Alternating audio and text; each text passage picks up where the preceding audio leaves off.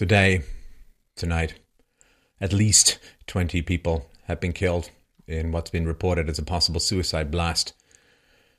At a concert in Manchester, 50 injured. There probably will be more fatalities, more dead by the time you watch this.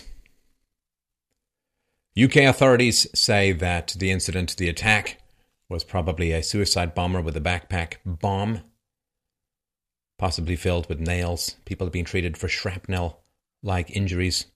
Some people say there were two explosions, and there have been reports of controlled explosions since. It is, of course, currently being treated as a terrorist attack. You can see the video footage online. Thousands are screaming and fleeing in tears from a venue where they had been singing along and dancing as people are covered head to toe in blood and body parts. I would imagine that the injuries are going to go up from here as well. So, after the concert, or just as the concert was ending, there was a boom. It caught people as they exited. And of course, if it was outside the arena as people were leaving, then of course, security doesn't help you much now, does it? Because you see, here was the problem. Here was the problem for certain twisted ideologies that infest and infect this world.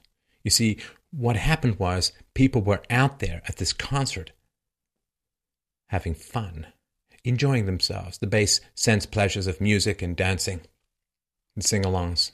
They were enjoying a performer, they were enjoying the performance, they were enjoying the music. And we can't have any of that, can we, for some people? No fun to be had. Well, London Mayor Sadiq Khan warned Londoners. Ah, he said, terrorist attacks are just part and parcel of living in a big city. Really. This is basically a, children's concert. This is Ariana Grande. She appeals to the younger set. What if it was your kids, Sadiq? Your kids being assembled to be identified, being carted out in body bags with nails being driven through their eye sockets and limbs being blown off. Is that just part and parcel of living in a big city? You've got security. You've got bodyguards. You're safe. Are you going to be so blase if it's your kids? And now, the usual response is occurring. Now everyone's trying to help. God bless them. I think it's wonderful that they're trying to help, offering up places to stay, offering to look for people, offering to put people in contact with other people. Great. I love that people do that. I'd love it even more if they did that just a little bit ahead of time. It's one thing to respond to this kind of murderous attack. It's another thing to work intelligently to prevent these things from happening. I'd rather people not be brave in the face of disaster, but show a different kind of courage before disaster, the kind of courage that can prevent this kind of stuff from happening over and over and over again. And tomorrow, the speeches will come. We are not going to let this change our way of life. We are not going to let this change who we are. Lies. We're not going to change. Of course you are. Of course you are. French women can't be seen in certain areas. Can't be seen. They're home like they were in Saudi Arabia. They don't dare walk out their houses. Multicultural house arrest is real for a lot of people in Europe. Of course, you're going to change. Of course, you are. That's why people do it. It changes your mindset. It changes your sense of security. It changes your sense of safety, of identity. It makes you jumpy. It makes you nervous. And for sure, people will stop going to concerts because of fears like this. Of course, people change what they do when this stuff happens. That's why it happens. Children in Britain not doing that well in many ways. Got masses of these pedophile grooming gangs roaming around, raping the children, passing them around like party favors. Kids being attacked in their schools, and now, if some of these reports are true, nail bombs being driven into their broken bodies. And now comes the sentimentality aspect of these things. People who won't lift a finger to challenge existing decisions now will change the flags on their avatars.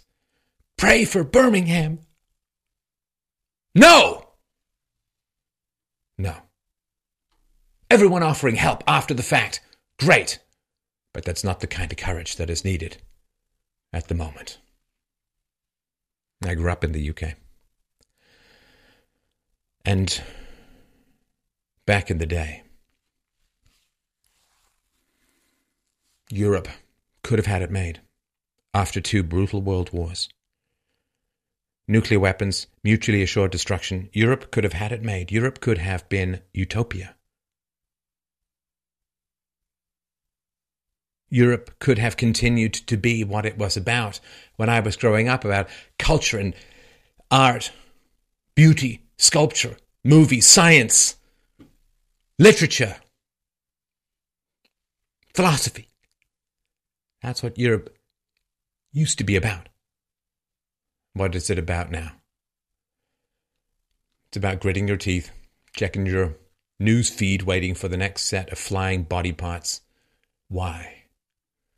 Because of very specific decisions made by your leaders and supported by you in conversation.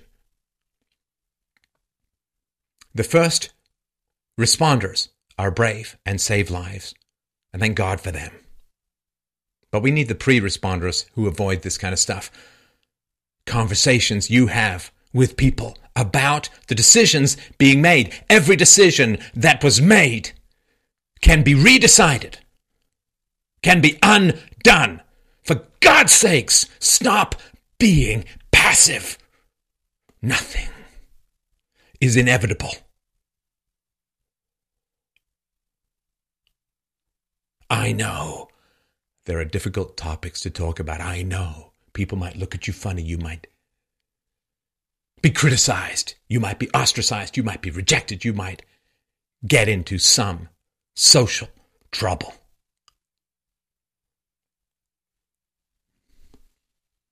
But British people,